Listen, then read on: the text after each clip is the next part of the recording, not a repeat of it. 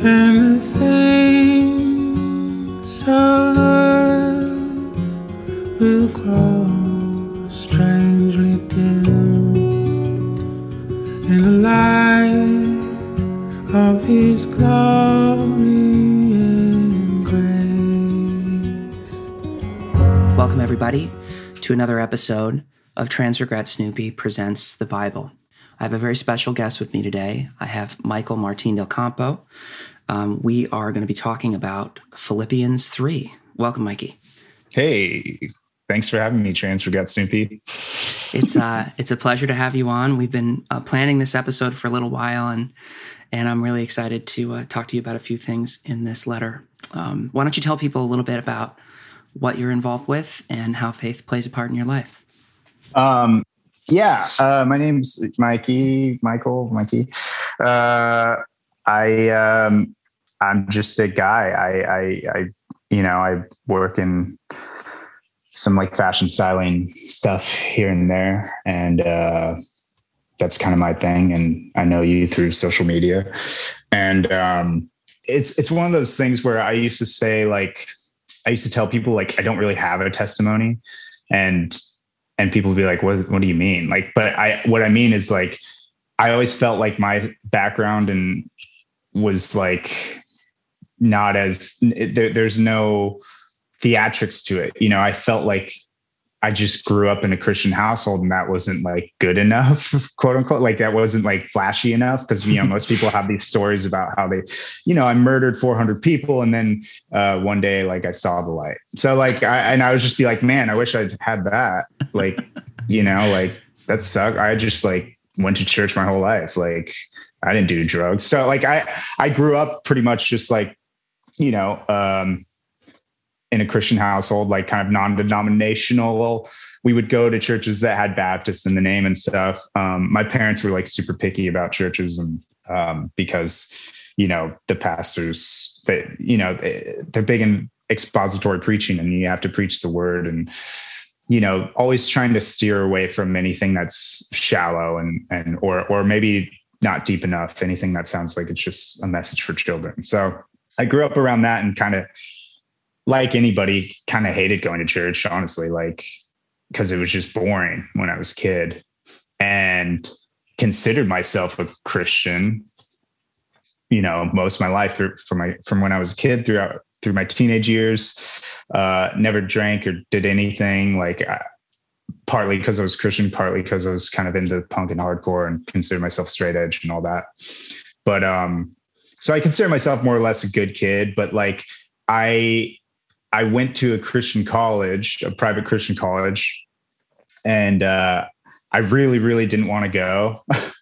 um, but you know, my sisters went and whatever, and I didn't really have any other options. And uh, I'm I look back on it now, and I'm really thankful that I went because it kind of set like this foundation. So with the Christian college, it's just like a regular college, but then there's like there's chapel on Mondays, Wednesdays, and Fridays. Um, you were required to go to church, which I thought was kind of weird because you know it's not really setting you up for real life when you should be going out of your own free will. You should yeah. be you should want to go to church, um, and then um, you know you would be a Bible minor. You would major in something. I majored in communications, which which is uh, like a liberal arts degree that had a stroke, and uh, it means nothing. And but you'd minor in Bible. So I took some Bible courses and and through those, there are things, there are things that I was kind of learning here and there.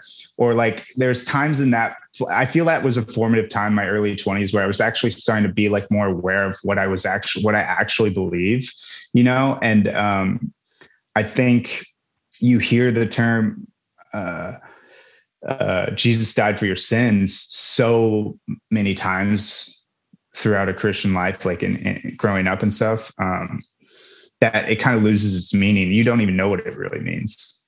And there was a certain point I feel like where I started really like understanding the how vast and the, you know the depth of what that really means, and it started. I don't know. I guess kind of making more sense to me. Just just just in terms of even the just the New Testament stuff in general. I was like, wow, this is great. You know, this is powerful. Yeah. But um, there was one experience that really was like a turning point in my life uh, which was I I think I was uh, yeah. I was it was my last year of college, I think. I remember specifically it was the day we killed Osama bin Laden, right? and um, my dad was in town uh because uh, my parents still live in the small town I grew up in, and my dad came to this area for to go to church to night service at my church. And at night service, we had baptisms, and uh, people usually give their little testimony. And um, I was sitting next to my dad, and because he was just like, "Hey, you gonna meet up with me at church?" And I was like, "Yeah, sure," you know.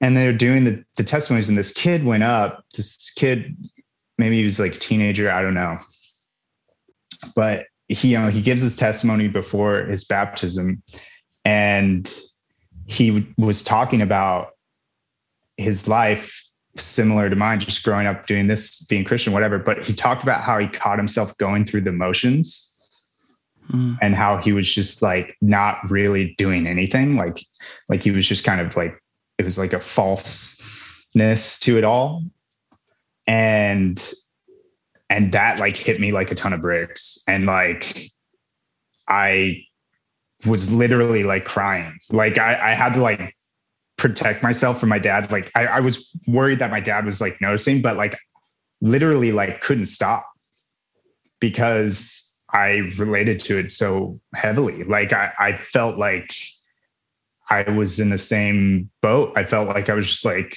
what am i doing?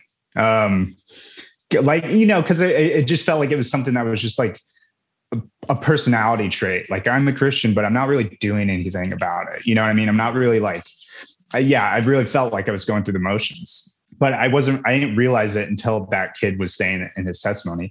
So literally had to sit through like the entire service and then my you know they finished baptisms then my pastor goes up and, and speaks and stuff and i still was like tear tears coming out of my eyes and i just kept like rubbing it away mm. and i just didn't know what was wrong with me it was like one of the first case, first instances of me actually truly feeling convicted and uh i left I like left after that and called my mom. I was calling everybody. I was just trying to call my sisters. I was trying to call and like it was like the one time I couldn't get a hold of anyone. And I called my mom and explained everything.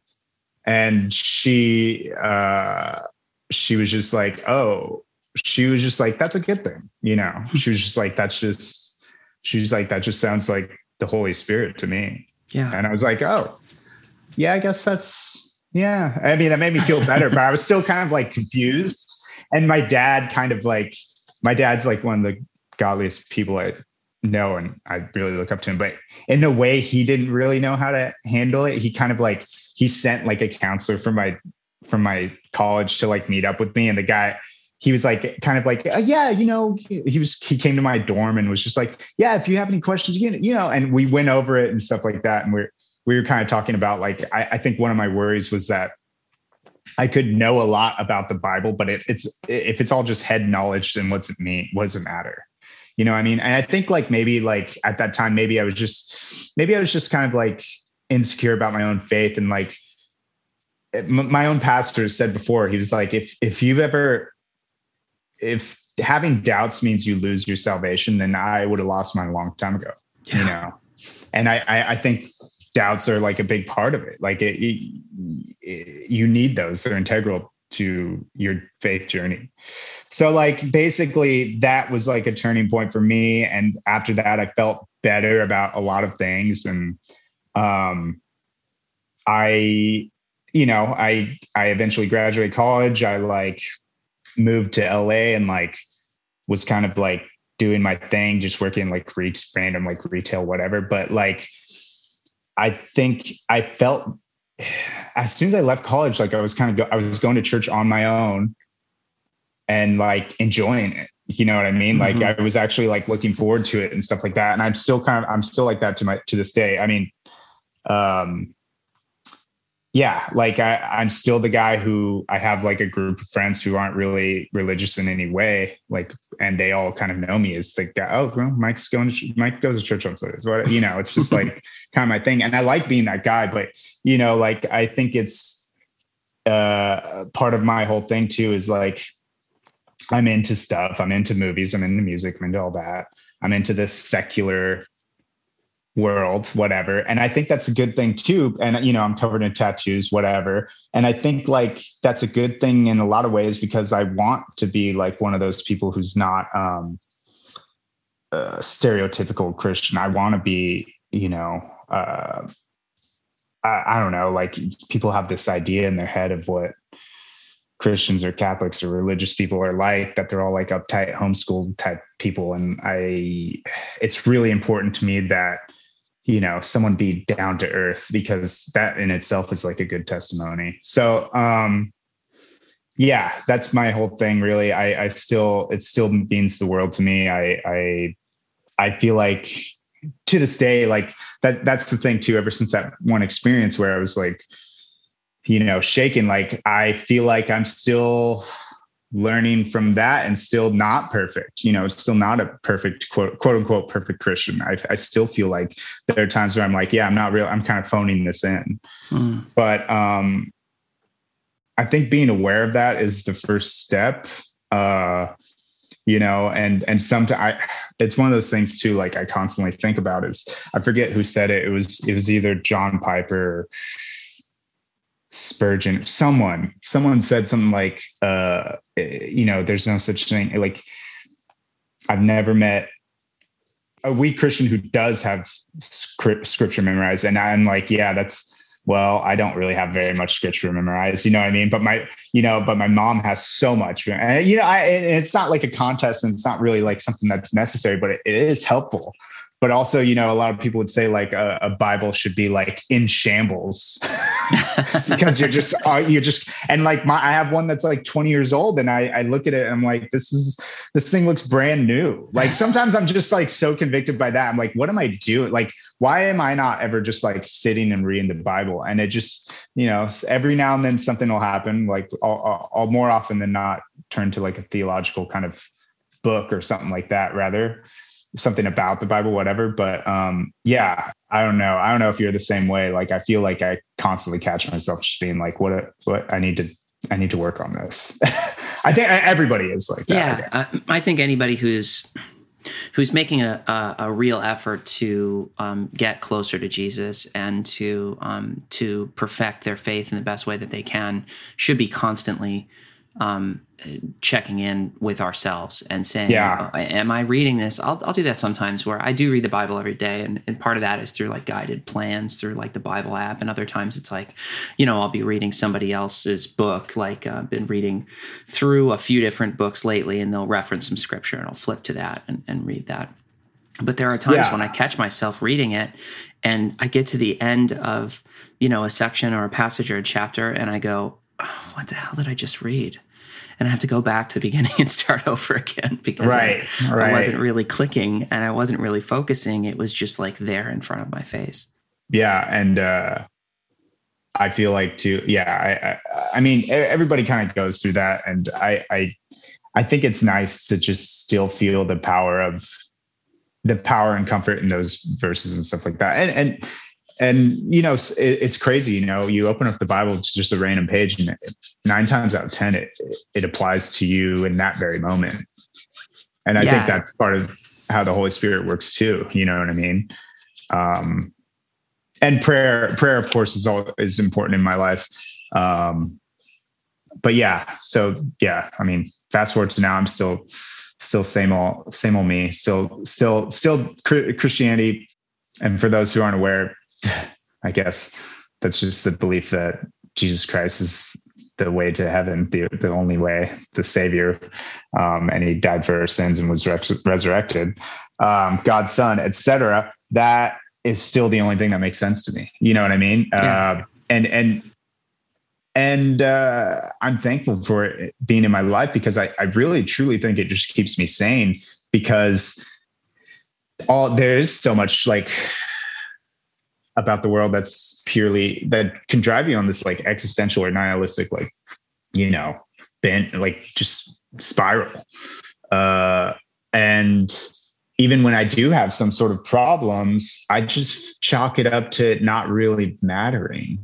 And, and, you know it's like sometimes you know people could call religion a crutch and i'm like yeah sure i guess maybe it is. I don't know. But like it's working for me and uh thankfully i feel like this atheist trend is kind of over people used to wear their atheism on their sleeve so so heavily i feel like it was almost it was just so in fashion but now I, I, don't really ever encounter any kind of pushback for it. I don't ever encounter anyone who's just like, you go to, ch- you what? Especially with like, you know, all this misinterpretations about it being like so hateful and full of hate and all this stuff. Um, I more often than not, it just leads to good conversations. You know what I mean? Like, and I love just having conversations like that. But of course, that that's what leads to the people making the real having looking at you with having an incredulous look on their face, you know, kind of like when they're just like, you don't believe like we all came from apes.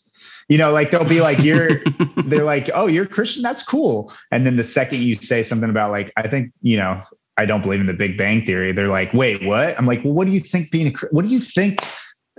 If I say I'm a, group, what do you think that means? You know what I mean? Like, of course I don't believe, like, of all, you know, like of all the things to believe, like that makes the least sense to me. So um, so yeah, I, I, I'm still, still into religion very much. I guess that's obvious. Oh, or I guess I should say I'm still into faith. Yeah. Um, cause Jesus is not a religion. FYI, everyone. yeah. I mean, I think, uh, like the core tenets of, of Christianity are like what you outline is essentially um, believing what the Bible says about Jesus, who he was, what he did, uh, where he came from and where he went.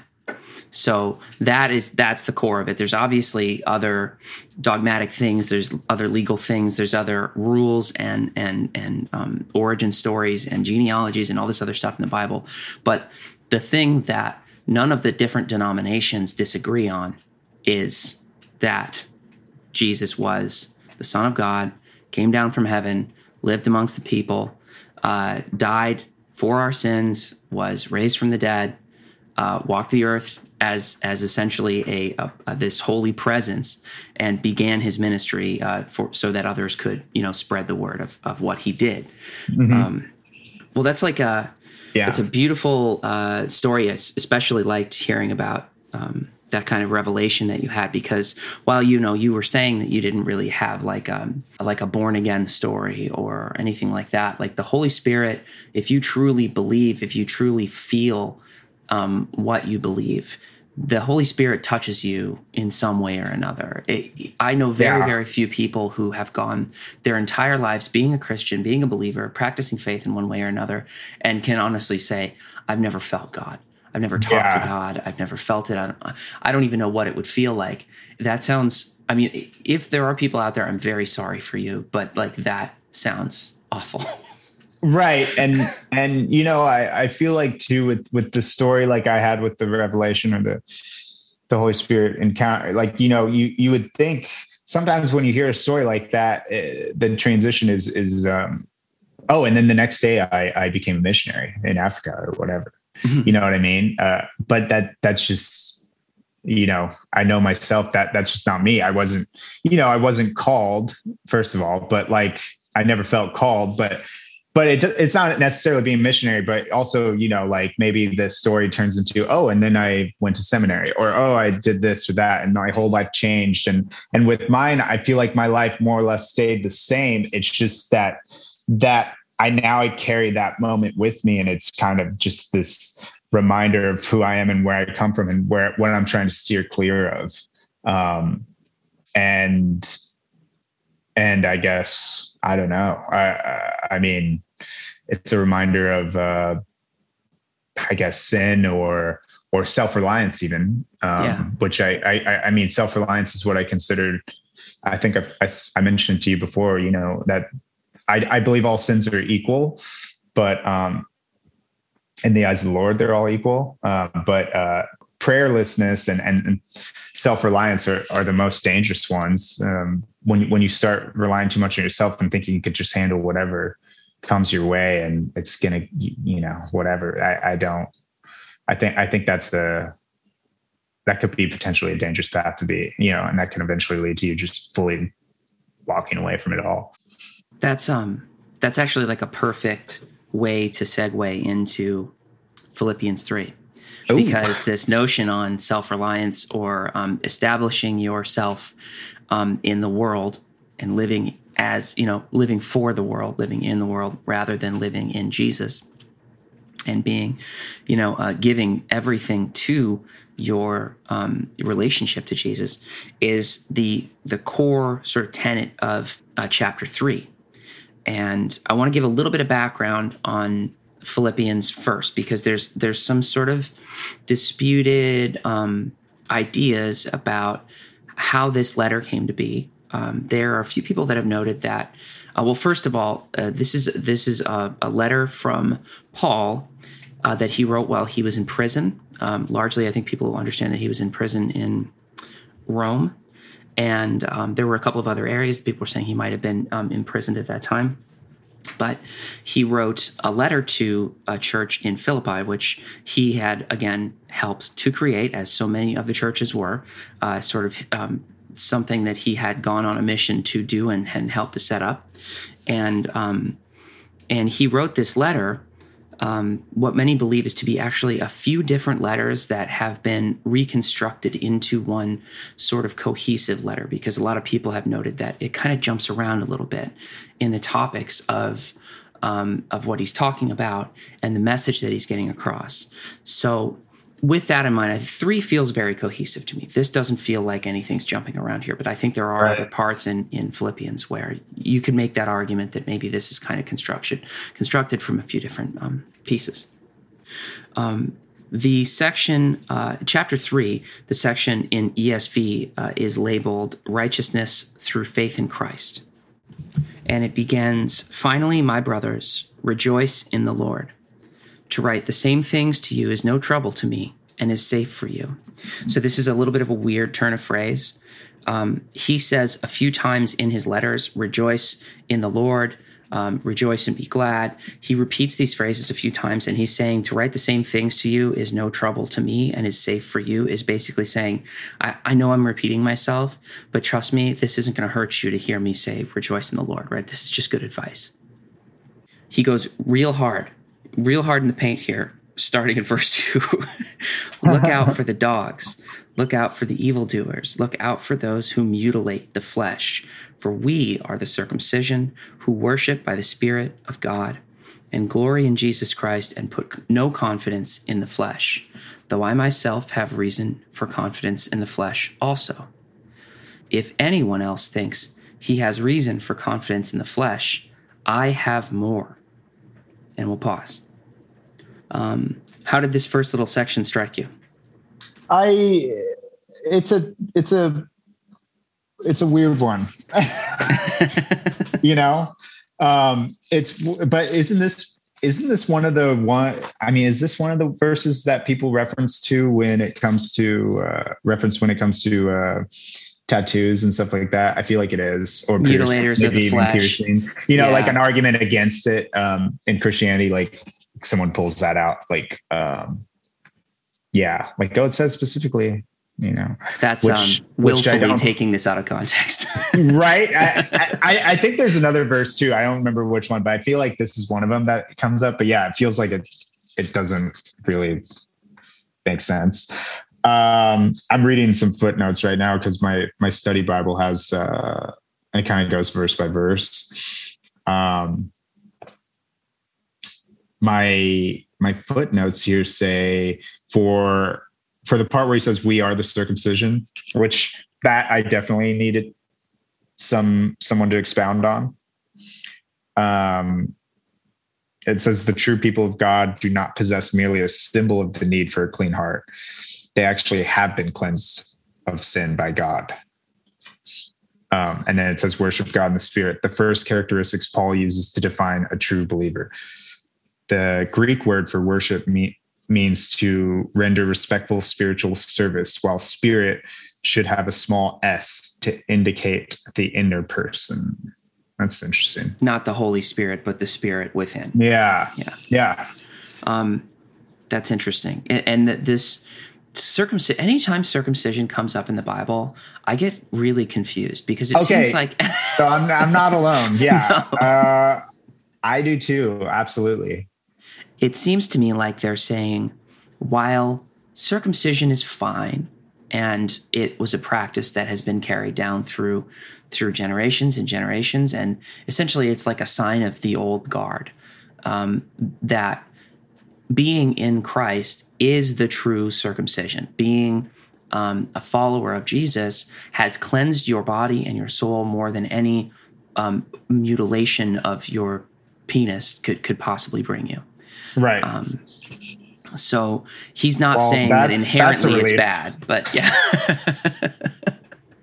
uh, he's not saying that it's inherently bad, but he is saying, I think, that like the people that still rely on, um, that still focus all of their energy on making sure that these check boxes are checked, Mm-hmm. are missing the point of what this new path, what this new way and the new ministry of Jesus is teaching. Amen. Um, yeah, that's that's extremely important to me as as someone who believes that uh, I, I don't believe in you know I that the part of the reason I said that um, or wanted to emphasize that Jesus is not a religion; he's a faith. Is is that uh, faith has nothing to do with check boxes or rituals or making sure you get in your quotas. Uh, and I think that again with non-believers they may misconstrue that or may think like oh if you're religious then you have to do this or you have to do like 10 jumping jacks every day to get into heaven whatever um and uh some some people may believe stuff like that but I, I just do not you know it's a it's a big big part of why i um part of what i think you know um one of the main differences with Catholics and Christians, and you can correct me if I'm wrong, but I I, I do know that with me, I believe in saved by grace through faith, um, not works having nothing to do with it. You know what I mean? Like your works, what you do on earth is important, that you know, the fruits of the spirit, et cetera, but, but that you don't have to do anything specifically as a human. Like you don't have to do, you don't have to be necessarily a good person.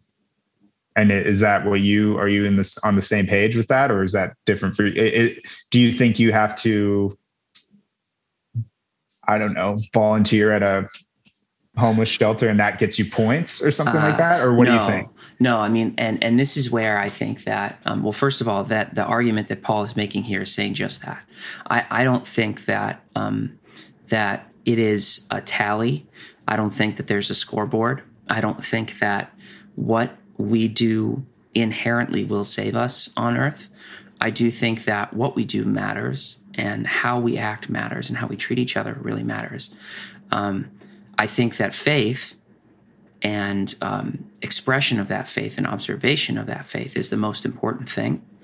But I think that like um, Paul makes a very very compelling argument here to say, uh, screw whatever it is you think that you do that's so important on this on this earth because um, it's all going to be dust again. You know? exactly it's not going to actually this is the next section in the next verse he says um, if anyone has a reason uh, to have confidence in the flesh i have that reason. I was circumcised on the eighth day of the people of israel of the tribe of benjamin a hebrew of hebrews. As to the law a pharisee. As to zeal a persecutor of the church. As to righteousness under the law blameless.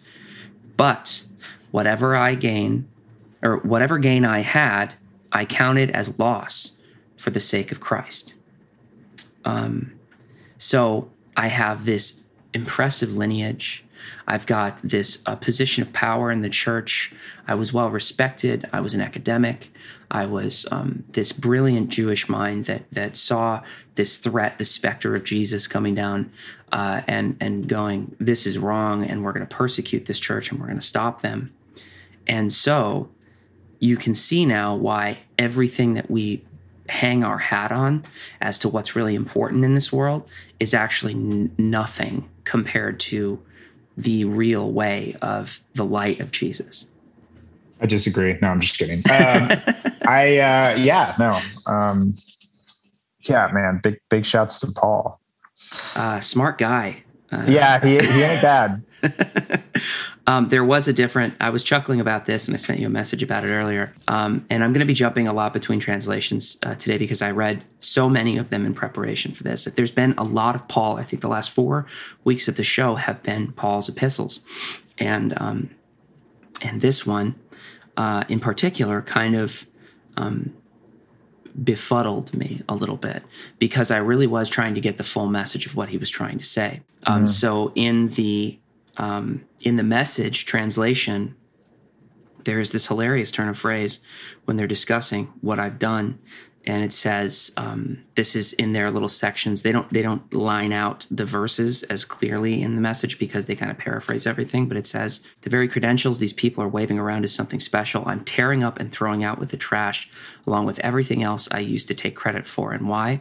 Because of Christ. Yes, all things I once thought were so important are gone from my life compared to the high privilege of knowing Christ Jesus as my master firsthand.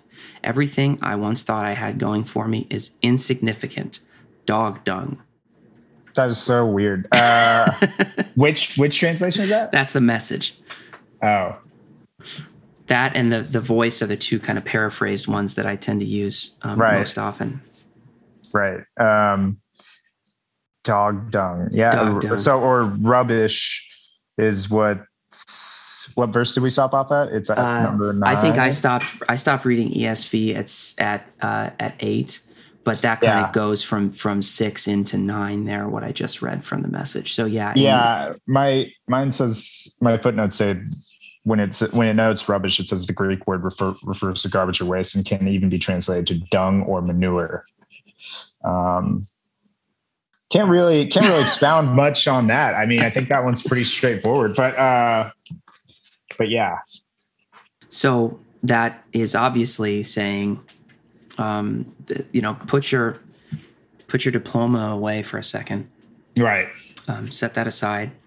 Uh, for his sake, I have suffered the loss of all things and count them as rubbish in order that I may gain Christ and be found in him, not having a righteousness of my own that comes from the law, but that which comes through faith in Christ, the righteousness from God that depends on faith. right. A lot of run-on Beautiful. sentences in this in this chapter. There is actually, yeah. I think put put your putting your diploma away is like the best way to put it, and um, something I wish a lot of people would do uh, in modern times. Um, I um, I don't want to appear anti-intellectual, right? Because I think that biblical scholars um, unveil interesting things about Scripture, and I think we learn all kinds of new things when when we delve into the um, historic um, texts and, and records and and try to kind of piece it all together. I mean, the the the original creation of the King James Bible was this immense undertaking by right. you know tons and tons of people who were uh, sort of ordered to let's come up with the most cohesive religious text that we can um, which is very cool Well, I'll I'll I'll become I'll be anti-intellectual for you. Um, no, I mean I, I- only in the only in the case that uh, uh, I I think you know that kind of stuff can be. It, it doesn't even necessarily have to do with um, organized religion or, or or or Jesus or whatever, but you know intellectualism can can serve as a blinder in a lot of these in a lot of ways um but also being super into philosophy same same kind of thing. Uh but yeah that's just me. I don't know. Because but but only only in terms of like uh when i think of intellectualism i think of this this kind of antiquated idea of like someone chewing on the uh the arm of their their eyeglasses and you know wearing a tuxedo and being like hmm interesting. Like somebody who's just like you know i just got a grant for this and that whatever. Mhm. uh but but but and then the second you say something about you know uh a story of the bible that seems beyond belief then they, they they're like oh well you know like this is this is why that couldn't have possibly happened etc it's like they completely like overlook what faith even means. Um and it, so in that way i i would you know, say intellectualism can be serve as like something that's a blinder, but otherwise I'm I'm all for it. Yeah. I'm all for it. I'm all for any kind of research and stuff yeah. like that. Well, it's it's almost like um, so much of the academic world now was kind of turned to turned to an atheistic kind of um, mindset, uh, and religious scholarship is is pretty different. Um, right it uh, but it can give itself over to well the more we nitpick sure there there are um, instances in the different gospels in the new testament that kind of directly contradict each other so how far are we Right. really going to dig into this to, to go okay so we're just going to discredit the bible now or or what Right. That's why it's tricky. Well, no, yeah, I'm, of course I'm all for religious scholarship and and um, deep like the theologians and stuff like that. Like uh, you know, I'm I'm a big fan of a lot of the modern voices, and uh, I think you and I are both into what's his name, uh, guy in New York who wrote The Reason for God. oh tim Ke- tim keller Oh yeah, Tim Keller. Yeah, Tim Keller. But I do think you know that can be dangerous too because someone could um, maybe maybe misinterpret it or or interpret it for their own gain. Uh, and sometimes, I mean, I can't really think of any examples, but of course, like there's there's going to be sometimes where people are like, well, actually, you know, back in this time, this really meant this, so God didn't really mean that. But I, I, I don't know. I think that's like a slippery slope. Um, yeah absolutely It and, be, and it kind know. of again distracts us from what the point of this all is yeah, exactly. Um, Jesus never said, um, you know, there's no there's no teaching in the um, in the Sermon on the Mount that says you better read a lot of books. right, right, right. but and, and also, well, in terms of and when it comes to the back with the scholarship stuff, like or scholarly stuff, I, I just feel like the dangerous part is is trying to make Jesus relevant because he's always relevant. Um, and the the gospel is always relevant, the Bible is always relevant. Um, but if you if you go too deep in like this like theoretical like uh, what would Jesus think about the situation in Syria? Like, well, I don't you don't know. Yeah, I mean, you know, I mean, like you, you can't really say. Um, I don't know, like, or, or, or like bringing up modern topics and stuff like that. You can't. That's where. That's where I'm just like, uh, like, or, or I, I love when people say things like, "Well, Jesus would have like." People are always like, "Well, Jesus would have done this to if he was around today," and I'm just like, "Yeah, I guess I don't." You know, And what's the point of even speculating? I what mean, is the point? the uh, the the there is frequently a lesson that we learn in the Bible that says um, God created this world and and um, He created it for us to be in it, but this isn't your this isn't where it ends, dude. Right. So uh, you know you might want to focus yourself a little bit more on something that um, something that might feel a little more eternal. Yeah, absolutely. please, please. I'm going to jump into verse 10 in the NRSV because I like the way they worded this sentence a little bit better than the ESV. Go for it. In verse 10, it says, I want to know Christ and the power of his resurrection, the sharing of his sufferings by becoming like him in death, if somehow I may attain the resurrection from the dead. Not that I have already obtained this or have already reached the goal, but I press on to make it my own because Christ Jesus has made me his own. I thought that was so beautiful. It is. He's saying he essentially wants to die like Jesus died, which is like um, not, I don't think like I want to literally be crucified, but that I want to um, to give my whole life to bringing people to God. To um, um, obviously, Paul's death is not going to atone for anyone's sins in the way that Jesus' death did, but his life and his mission in life uh, if he can forsake the things of uh, his earthly kind of um, uh, status and give himself over completely, then he will be on the same path that Jesus was on. There's only going to be one Son of God, so it's it's kind of pointless to say that I want to be Jesus. you can Right, just say right, I want to be like Jesus. Yeah, of course. Um, and you know, it, it is noble to to want um, something edifying like that to come out of your death to, for whether it be the gospel just reaching one person. Um, and I mean, I feel like Paul kind of did. Paul kind of got his his prayer, his wish. Yeah, he did. He did incredible things. I, I really, um, the more I read of his teachings and and what he accomplished in his life, the more I'm just astounded. Yeah, Um, what an incredible person. yeah, he's not bad. Yeah, Um, good, good dude. Good dude. And it, who was it that died?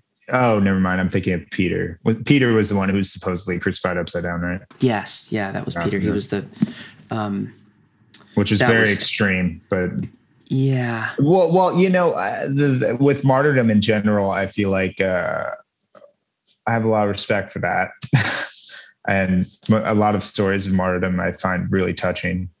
Um, but anyone who's willing to lay their life down for it, you know, it, it, it, of course, it makes people like you or me wonder if we'd actually be willing to do it.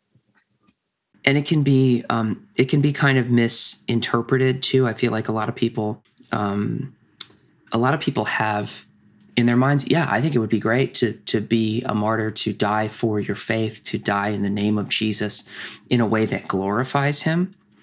Um, but it's um, it, it's oftentimes I think people actually it's funny that we're talking about this because um, today is the um, let's see 28th anniversary of the beginning of the Waco standoff in Texas, where this um, religious sect known as the Branch Davidians uh, hold themselves up in a compound, and um, the the leader of that uh, that sect, David Koresh, really genuinely believed that he was like a prophet or or a martyr. You know, he was going to be a martyr for this. Right. And what wound up happening was tons of people died.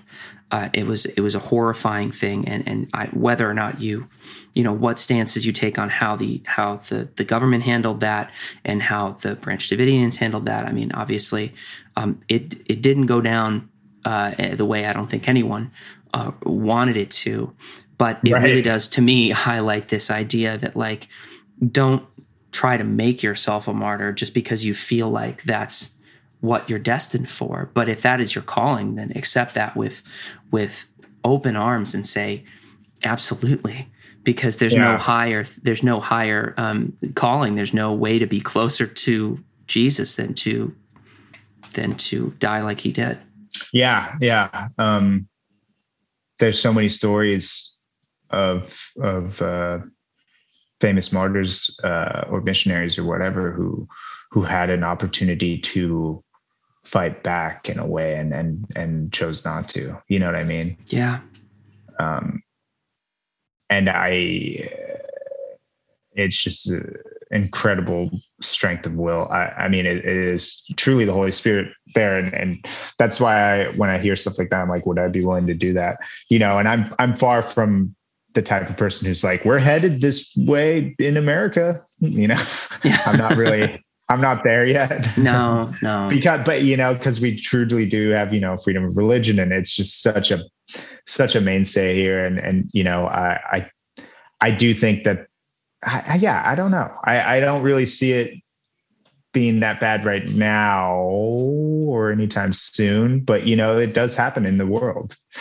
Um you know the ha- owning a bible being a very very very bad thing. And here it's just like it's normal. But Yeah. um at worst in in the us it's cringe. That's, that's yeah what- that at worst yeah yeah yeah. Um you you the you know the bible uh is is loading to, to some they could say it's like it's loading the clip for the mass shooter or you know or whatever. Oh god. Um i remember i remember someone saying that once and i was just like shut up. But like we're we try to be gracious in our hearts, but you hear stuff like that sometimes, and it's just yeah like, shut like up. like it just makes no sense and and but um but yeah i uh i i, I one of my favorite uh stories was uh i remember my dad i think my dad was like leading a a bible study or something like that um and he was talking about jan, jan hus John Jan Hus is his name, J A N H U S. Mm. He was like uh in whoa, he was in the 1300s. I, I was looking him up. He was an old like he was a famous martyr who um I think the reason he was martyred was he was executed because uh they were calling him a heretic because I, I they asked him to denounce something and he refused, but they they burned him at the stake, right? And um, he he supposedly it's one of those things where everybody has a different story, but you know, supposedly he died singing. He was wow. he supposedly was died was burned at the stake and was singing. There's a different story about him. Um, uh, the fire they were having a hard time intensifying the fire, and an old woman threw some kindling, thinking she was helping. Um, and he supposedly exclaimed, "Oh, sanctus simplicitas," which means holy simplicity, which is you know a, a term that means like uh, someone thinking they're doing the right thing, but they're truly not. Hmm. Uh, and uh, my, I remember my dad telling the story, and th- there's also the other thing of him. I don't know if it was him saying it or someone else, but since his name Hus means like goose, it, it, there's some saying about like, oh, you're cooking a goose, but from this will be birthed a swan. And he was right because he had ton, he grew tons of like followers. I think they were called like Clusians or something like that. Um, people who followed his word. But I, I have to look up. You'll have to look up on your own time what he was doing. I think he was questioning. It was another one of those things where he was just questioning like the uh, the status quo of like maybe like the Catholic Church back in the 1300s being like, you have to do this. Yeah. And him being like, no, you don't necessarily. That there's tons of stories like that. I feel like that's like one of those things that still uh, stokes the fire of, of the stokes the, the divide between between Presbyterians and and and uh, and Catholics to this day. No, not really, but um, but you well, know, really, like I feel like there's all those stories, like even with Martin Luther too, like putting up the night the the theses and stuff like that. Um, but I love I love stuff. I love stories like that because I love the idea of uh, radicalism within the church or or questioning something um, that isn't explicitly in the Bible. You know what I mean? Like being like, "Hey, this isn't biblical," uh, is something that I would hope I would have the guts to do if it ever came up. You know what I mean? Yeah, and going back to what we were talking about earlier and and and going through the motions in faith and and getting too comfortable getting too settled in i mean there's nothing that um, that spurs you uh, more than someone challenging you and saying well, absolutely. you know and it doesn't mean that like you need to be listening to every single criticism somebody has of your faith. I think that you know we're called as christians to kind of um, rebuke each other when we see sin going un- mm-hmm. unchecked and unconfessed. But uh, you know, we need to stay fresh. We need to stay um, alert. We need to to be aware because evil is everywhere, and um, we need to be vigilant about that. We need to make sure that whatever it is that we're doing, we're not just doing it because it felt like well, this is what we've always done. And this is, I guess, an entirely different conversation, one that we could stray into and probably spend another whole episode. Oh on. yeah, I mean, yeah, it's it's it's a tough one. And you know, I, I went to a um, a college. Uh, you know, I was saying I went to a Christian college, and and they were big on the notion of confront co- confrontation. You know, confronting someone in their sin and I would hear all these stories, like you know, like the aid, uh, the resident advisors or the whatever, whoever's in charge of your wing, whatever, would be the ones to do it, and it was really, really encouraged. And I never did it to anyone, you know, because I didn't care. I was just kind of in my own world, but but I always expected to be confronted. Like I always, ex- I but I never did anything. Like that's the thing. But I was very much like a worldly person and kind of like was probably the only person who was like going out and I, I wasn't like going to bars and stuff like that, but I was like going to like a lot of like uh live shows, whatever, mm-hmm. and coming back at like 2 a.m. And I feel like some people thought I was like partying. I don't know. But like I always expected to be like I I was waiting for it because I kept hearing stories like, hey, I've noticed you've been doing this has been happening in your life. And it never did. It was just like it really felt like you were waiting for a hitman or something like that. Like it was just like this, like, huh? Um, and I thought it was weird at the time. Like I thought the whole notion was weird, but now I I get it and I appreciate it. And I'm like, the thing, it, I guess it depends. Like if you're really, if it's a stretch, if you're, if someone's being confronted for something that's maybe inaccurate or, or minuscule, I don't, I don't know if I get that, but like, yeah, we, we should keep each other accountable. Um, hundred percent, you know, and, uh, right now, nobody, I don't know. I don't know who in my life is really keeping me accountable other than my family. Yeah, it's really important, I think, to have a community of people around you who um, you don't always have to have the same. I'm friends with all kinds of different Christians. Uh, mm-hmm. You don't really have to have the same um, sectarian kind of views or practices or anything like that. I mean, sin is sin. It's pretty right. obvious. It's pretty obvious. It's not really all that complicated. Right, right, right. Yeah.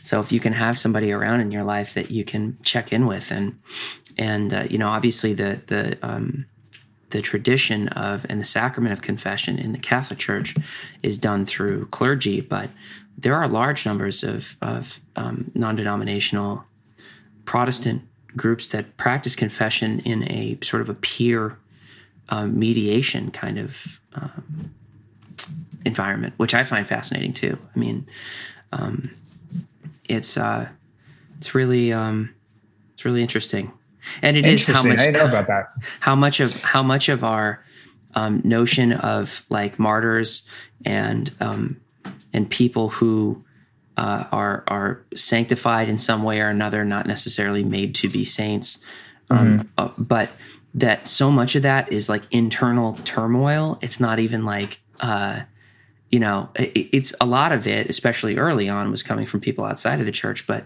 so much violence has come upon us from within us. Uh, it's yeah, really, it's really kind of messed up. Yeah, absolutely. I uh, yeah, um, that's cool that you know all types of Christians. That's a cool brag.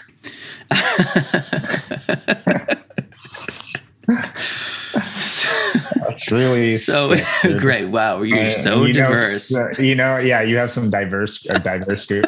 Yeah, yeah. you have a progress, a progressive group of Christian friends.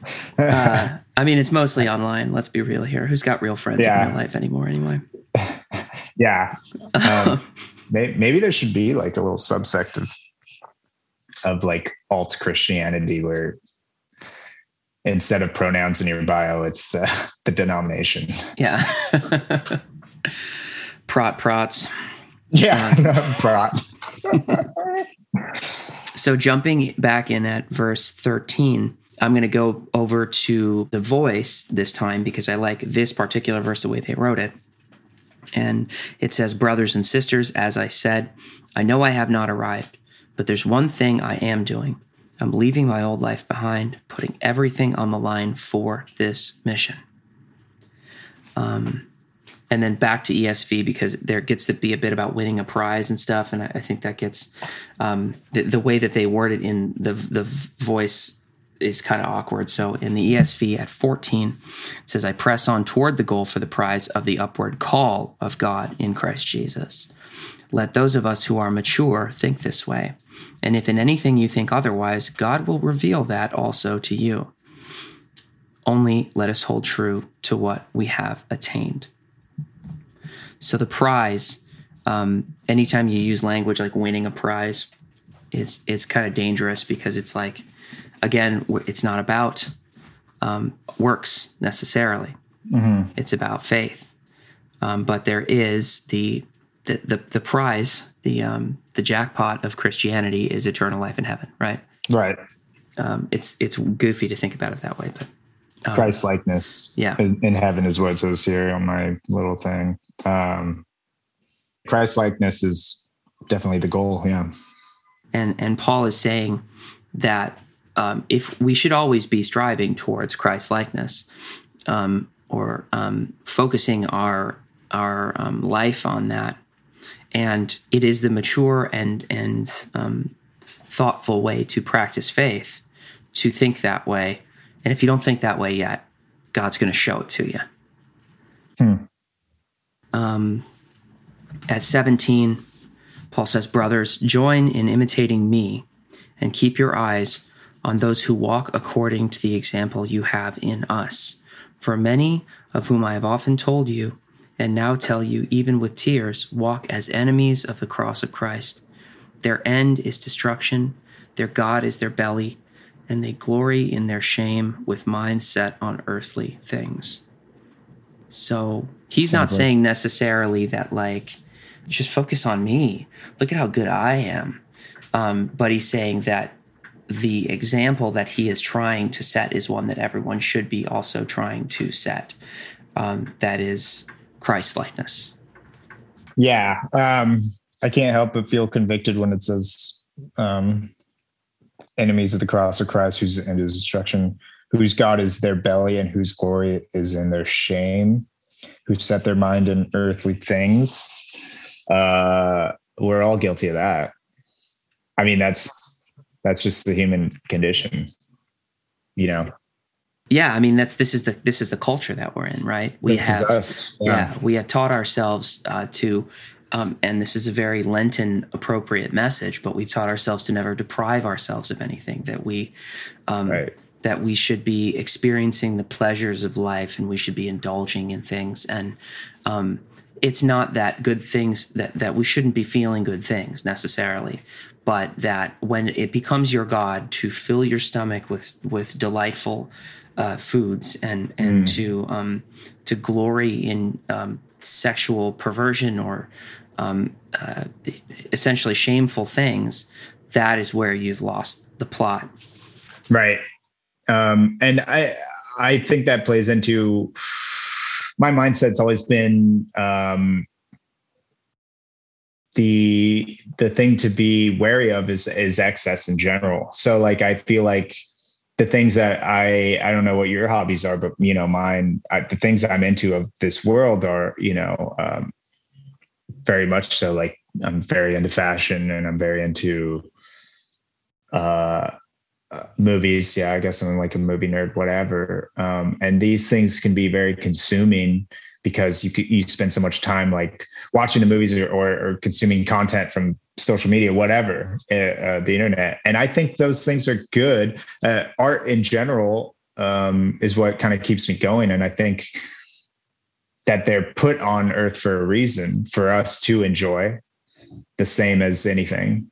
Um, but I think it's the excess that you need to be aware of, like when it's consuming your life in a negative way. Um, too too much of a good thing is is very much so exists. You know what I mean? yeah Um, and uh, but at the same time, it's one of those things where it's like I feel it's like anything like if those those things were are put on earth for a reason we were born in this time for a reason this is what our interests are they keep you sane or they maybe even therapeutic um they are gifts you know what i mean? Books are gifts you know like a good book whatever. Uh but but of course i don't know like uh maybe books are a bad example but yeah like or you know you you can spiral i guess. You can you can lose focus with being obsessed with things of this world. Um and i think again we're all guilty of that. Yeah, and and this is something that um, in uh, the book, it's sort of like a workbook called Kingdom Values that Jon Tyson and Susie Silk wrote. In a section that they have on community, they talk a lot about this society that we've constructed as a preference based, um, personally autonomous, um, morally kind of um, relative society um, in the section under his invitation, it says, Each of us must decide for ourselves whether we will receive God's invitation. He is offering us a relationship with Himself through Jesus, in which we will be forgiven for our sins, receive a new heart and spirit that longs to obey Him and know Him intimately. We are then welcomed into His kingdom, His people, and His family. But this is a choice which requires leaving behind our personal autonomy and preference based living so we can enter into an everlasting, committed relationship with God and His people. Um, So, uh, again, um, just because it feels good doesn't mean you should do it. Uh, wow, you you sound like my mom. um, but yeah, I mean, it's it's true. Yeah, yeah, absolutely. You know, and that and that falls into what I was talking about earlier about pleasures of the flesh, etc. Flesh, flesh, flesh, flesh. Um, yeah, that's a tricky one. I mean, mm. we're all we're all guilty of that. Yeah, excess. But uh, I was going to ask too. I was going to ask. Wait, so when you were reading from the voice translation, the voice is like what? Like modern, like PC. Like, uh, uh, the voice is one of like a few, like the voice and the message do similar things, although the voice matches the uh, format, the original kind of format of the verses in the Bible a little bit closer, but it does insert some sort of clarifying language. Um, the, yeah, like because mine says brethren and yours says brothers and sisters. Brothers and, and like, sisters. NRSV uh, says brothers and sisters too. Actually, they they do a lot more gender neutralizing in the. Yeah, whenever when I hear that, I was just like, uh, okay. even even in the ESV at the at the beginning of chapter three, it says, "Finally, my brothers," and there's a little uh, a little um, number annotation there that says, "or brothers and sisters." Oh, um, but God, the, God help us. Um. Yeah. um, I think that that um, it's easy to get tripped up on language like that because it doesn't really roll at the the, the King James in particular translations are so focused on like poetics and and so like particularly written that throwing gender neutralized language in there uh, yeah. totally screws up the the um the the flow of everything. But yeah. um, the NRSV is already so broken up with footnotes and stuff like that it's um it's a lot easier to say okay, right. well, we're going to stick this in here and, and make everybody feel like God loves them and not just and how, how long has that version been around? It's been around a minute. The voice has been around. There, I think the New Testament came out first in 2012, and then the Old Testament came out in 2014. Uh, okay, um, so in the 2010s, yeah, post post 2010, that makes perfect sense. I because uh, you know the a phrase like gender neutralizing was something that I don't think anybody ever uttered until until 2010. the uh, the message actually, which um, I talked a little bit about on the last um, the last episode too. Um, Shameless um, the, plug. The message, yeah. Subscribe and review. Um, the the message, which was originally kind of written in the early '90s, was f- officially kind of completed and published in 2002. But okay. um, that one has had some really sort of heavy hitter Bible scholars and and and people like Pete Enns, who does an incredible uh, show called The Bible for Normal People, and um, he was actually like a consultant on that Bible as well. And so it's not that it's inaccurate, but they get mm. it's it is so funny to read sometimes when you go against the King James translations or the ESV, and then you read something like the Voice or the Message, and you go, "What?" what right. Hell? Right. Yeah. Um, I'm waiting for a translation that's like the Bible for witches.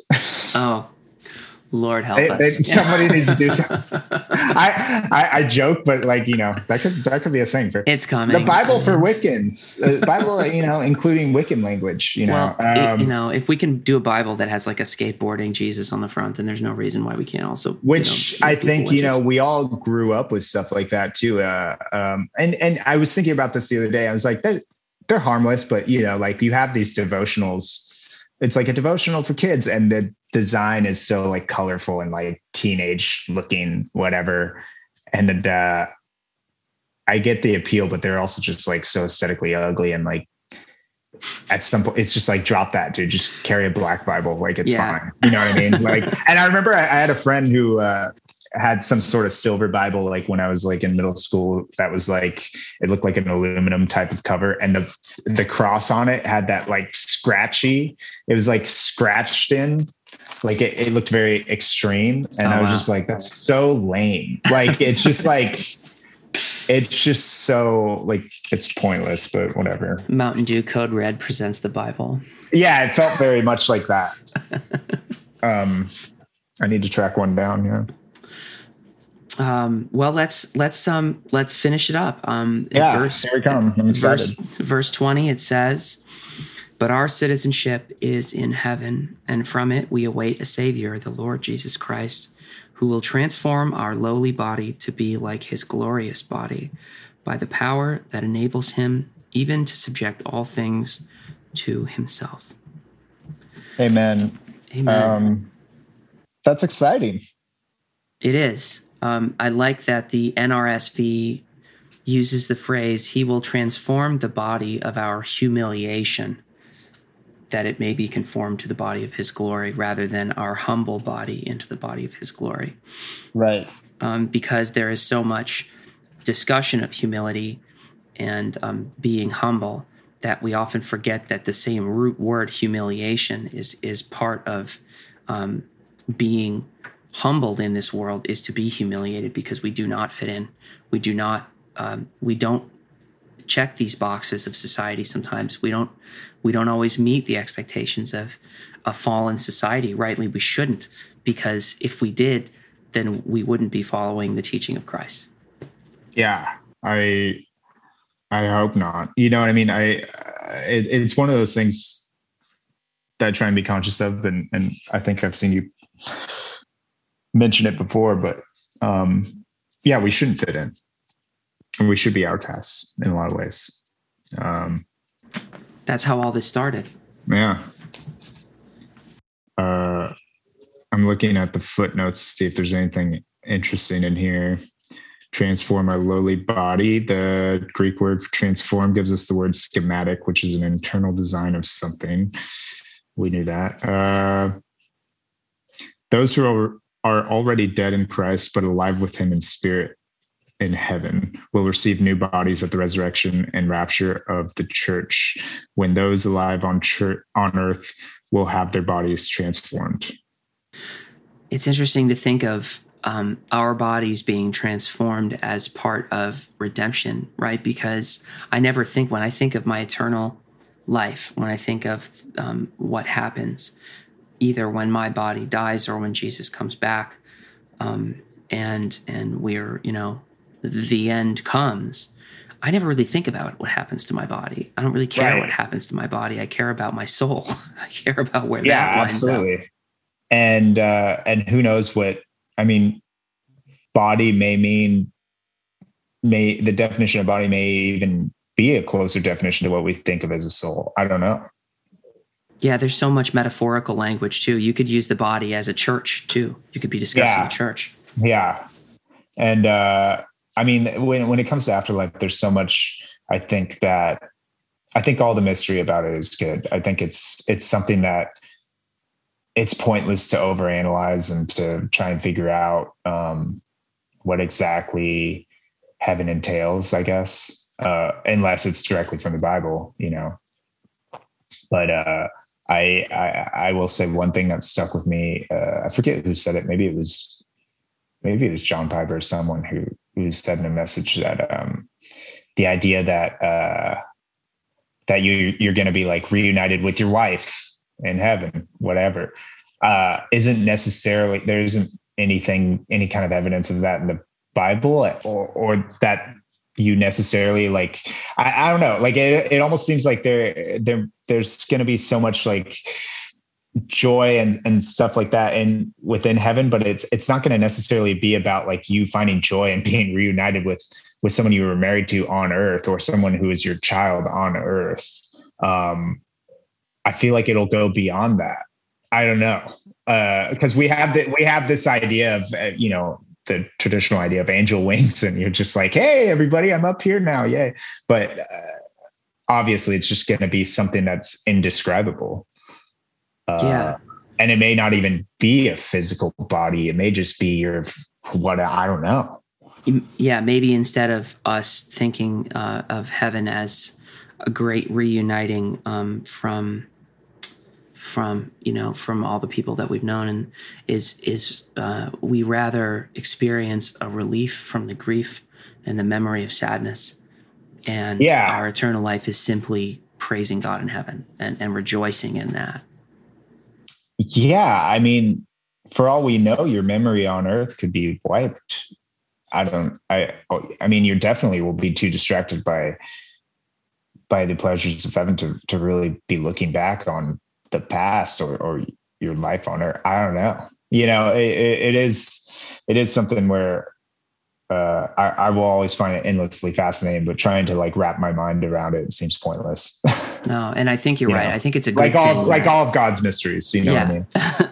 I think it's a good thing that most descriptions of whatever happens in the afterlife, be it a description of hell or Sheol or uh, heaven, um, uh, it's inscrutable. It's it, it's so difficult to understand, and it should be, because it is something so far removed from our existence here that even if someone were to really try and explain it in a, in a comprehensive and and um, a clear way, it just wouldn't even wouldn't even resound in our minds.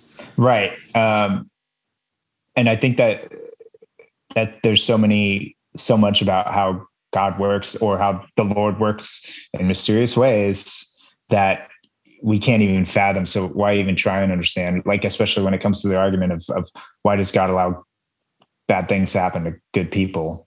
Um, if it's part of God's plan, you, you just can't. You'll we can't understand that because we our definition of what's good and what's bad is very different from His. You know what I mean? Um, so what does it amount to in, in the grand scheme of things and in, in the grand plan? I don't, I don't know. You know, we, we could be offended by it because it happened here. We could be mad. We could be bummed that somebody lost their house, even though that they were a, a Girl Scout, whatever. But um, if it's all part of this pattern that we can't really comprehend, I, I don't know who might really question it. I mean, all you can do is pray. And and I think you know, I I, I do want to um, point out to for any of our listeners uh, that if you come across a book in the Christian section that is supposedly by someone who had visions of heaven or hell, or who maybe had a dream, or maybe it was a three year old who was on a hospital bed and he saw heaven and he's selling a, a million copies of the book, you should definitely run. You should yeah. not these are completely heretical and these are completely false and they're satanic. I mean, yeah. they, they, these people are ripping people off, getting tons of money, getting TV TV movie deals, what, what whatever. Um, no, these aren't real. Nobody's nobody's gone to heaven and come back. Nobody's gone to hell and come back. I, I do believe in in somebody having you know maybe a, a vision of an angel or something like that and like a near death experience whatever. But um these these books of like a, a little baby who had a vision of heaven and told everything to his mom and dad and they somehow made a 200 page book out of it these are like so false and so evil and so just wrong. Uh I don't. I mean, I'm glad you agree. I, I don't. I just think I, I just want to steer people away from those. Like, no, at any chance I could get, even if it's, you know, just on a podcast platform. uh, absolutely, and and trust me, when we have another honest to goodness prophet, when we have another Paul, we'll know uh, exactly. It's not going to be Colton Burpo or whatever the heck his name is. Col- uh, Dude, Colton Burpo just stopped. Like, is he? What is up with? Is he still around? I don't know. I don't know. I have no idea. That kid. I yeah. No, dude. they, and they they made a movie with Greg Kinnear about it, right?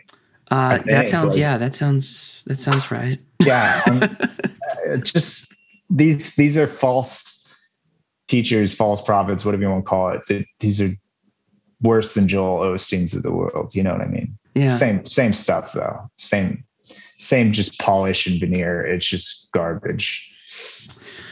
I um I think I found a, a poem for the um for the closing of the episode that that just perfectly ties up what we were just talking about about heaven. But before we wrap up, uh, is there anything that you want to plug uh, for everybody who's listening to to go check out? Um, I don't know, just the usual. Just uh, that's my name's Michael. Uh, uh, I'm on Instagram. It's Mikey MDC. Uh, it's my I, I, have a Patreon that's Patreon slash MikeyMDC.com slash MikeyMDC, which is more just it's something I'm I'm kind of experimenting with it. It's it's kind of an expansion of my Instagram, which is just uh, my st- style inspiration and mood board type stuff that I pull from uh, the crime film aesthetic that I like kind of devour on a daily basis. It's like kind of like my life, you know. Uh, so it's it's images and stuff like that on the page. I don't know. Some people might like it. Some might. I don't know. Whatever. But um, I'll but put yeah, a link to it in the show yeah, notes. Yeah, that's that's that's my plug, and then um, that's it, really. I mean, and if you need a stylist in LA, hit me up. Uh, I do. I've been styling some photo shoots lately, so work is work is coming in, and God is good, and um, I. Uh, I guess that's it. And and you know, I guess I should say Jesus is Lord. Amen. and and, and uh, my favorite, my favorite verse um, that I think sums up everything that I I would, if I could say it on any public appearance, I will. Um, I think it's yeah, it's Romans five twenty, where sin abounded, grace did much more abound.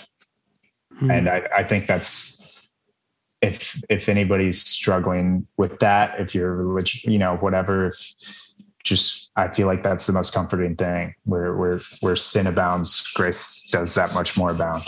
God's grace is is beyond measure.